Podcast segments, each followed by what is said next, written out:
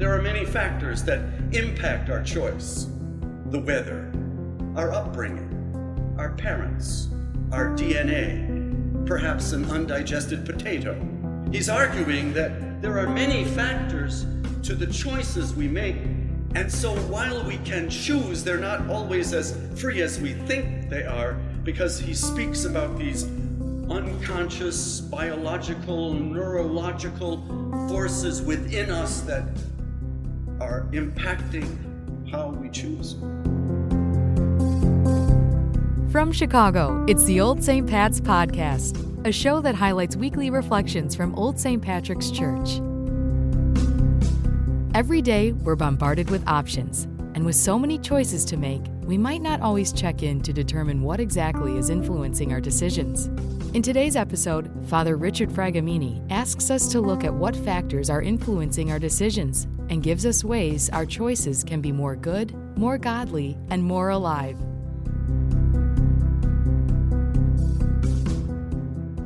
I understand that one of you is going to come up and do the homily on these readings that we just heard. I'm just a guest filling in for the next couple masses. This is a mouthful. This is a heartful. This is almost disheartening. Because the reading will continue next week with Jesus saying, It was said to you, love your neighbor and hate your enemy. But I say to you, even hate your enemy. It'll get worse next week. Just give it seven more days. What we are dealing with here in the text that we have read for us, we are dealing with here is a vision of what discipleship could look like if we would recognize that discipleship is not something that we do, but discipleship is something that we learn. Discipleship is not something we engage in by our actions, but it's something that engages us by the Holy Spirit. Discipleship is something that is being done in us, something that we learn from Christ, the teacher, the rabbi, who says to us, It was said to you this, but I say to you that. And I was very moved by our first reader tonight. He's gone. He's gone.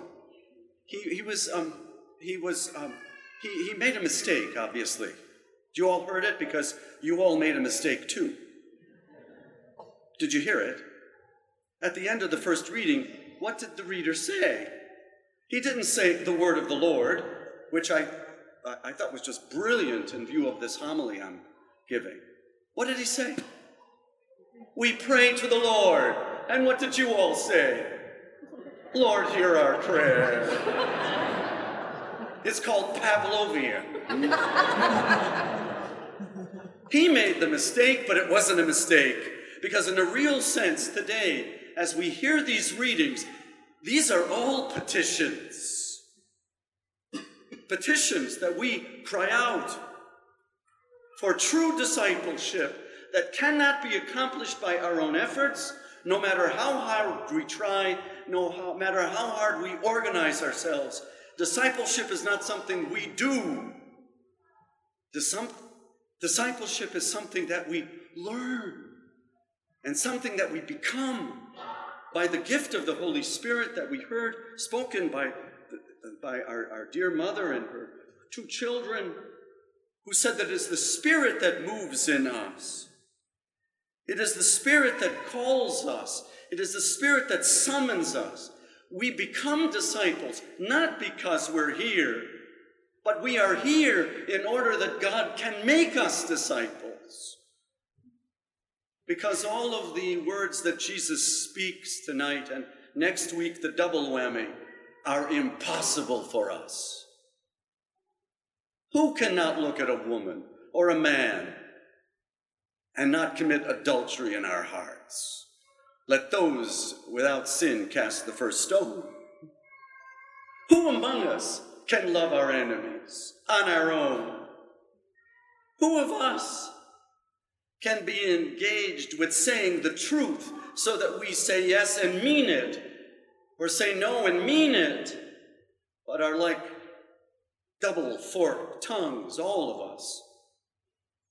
Discipleship that Jesus renders to us in these readings is a discipleship that invites us to realize that this is all impossible for us to achieve on our own. But we can do one thing, and that is we can do that first reading, and our friend is back, and I was praising you, by the way.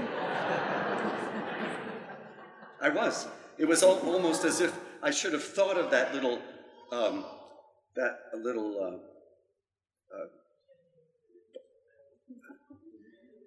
oh, it said it on the sheet. It did.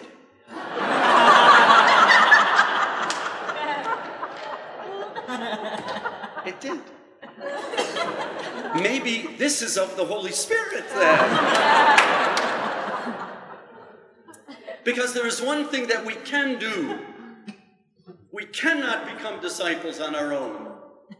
We can learn what it means and then allow the Spirit to do it within us by yielding ourselves and by disposing ourselves to the Spirit. But there is one thing that we can do, and the book of Sirach today tells us if you choose.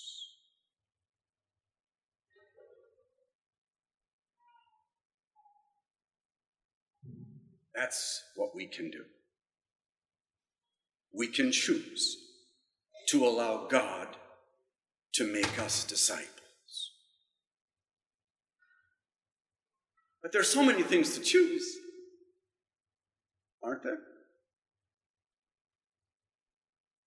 Welcome to Southwest Airlines. We know you have many airlines to choose from. Thanks for choosing us. We have so many things to choose. In a recent book by Robert Sapolsky, who is a neuroendocrinologist at Stanford University, a book entitled Behave.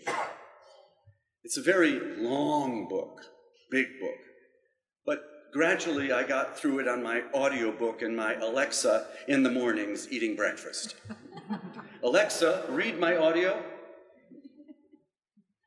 And what he is doing in that book as a neuroendocrinologist, he's telling that to choose, because we all believe that we have free choice, he argues that while we have choice, it may not be as free as we think it is. There are many factors that impact our choice the weather, our upbringing, our parents, our DNA, perhaps an undigested potato. He's arguing that there are many factors to the choices we make, and so while we can choose, they're not always as free as we think they are, because he speaks about these unconscious, biological, neurological forces within us that are impacting how we choose. At the back of the book, if you read this, at the end of the book, he then moves into the question of jurisprudence.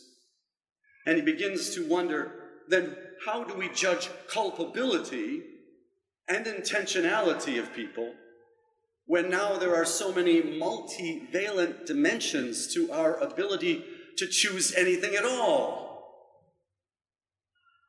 But we can choose. And tonight we are gathered here to choose to dispose ourselves to the grace of God, as St. Paul declares, to dispose ourselves to the immensity of God's wisdom as we hear. We can choose to dispose ourselves, as we say in the 12 step programs, to this higher power that can teach us what it means to be disciples, that can teach us to say yes and really mean it, or to say no and really mean it, or to be pure of heart, or to be committed in all kinds of relationships. We can dispose ourselves and we can choose ourselves, but even then, be careful. Because if Robert Sapolsky is right, even then, the choice to be here tonight at 5 p.m., the choice to allow God to make us disciples, can be colored by all kinds of things, even the ego. The ego that can color even our choice of the parish we attend. Because the choice deep inside can indeed be impacted by factors that are insidious and from the evil one, as the gospel says today. Even coming to church can be just a display of our own righteousness. Attending a parish like none other, as it boldly declares on the banners outside.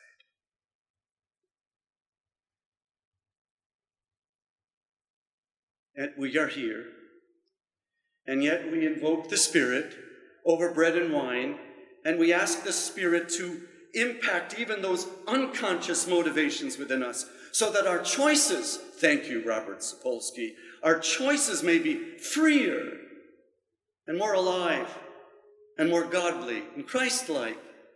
We invoke the Spirit so that we may gather in true wisdom and true knowledge and true understanding and choose, allowing the Spirit of God to first choose us and teach us what we can never learn or do on our own.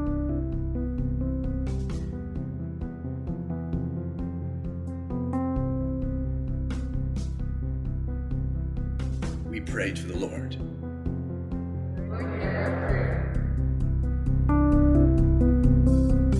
Time now for announcements and events.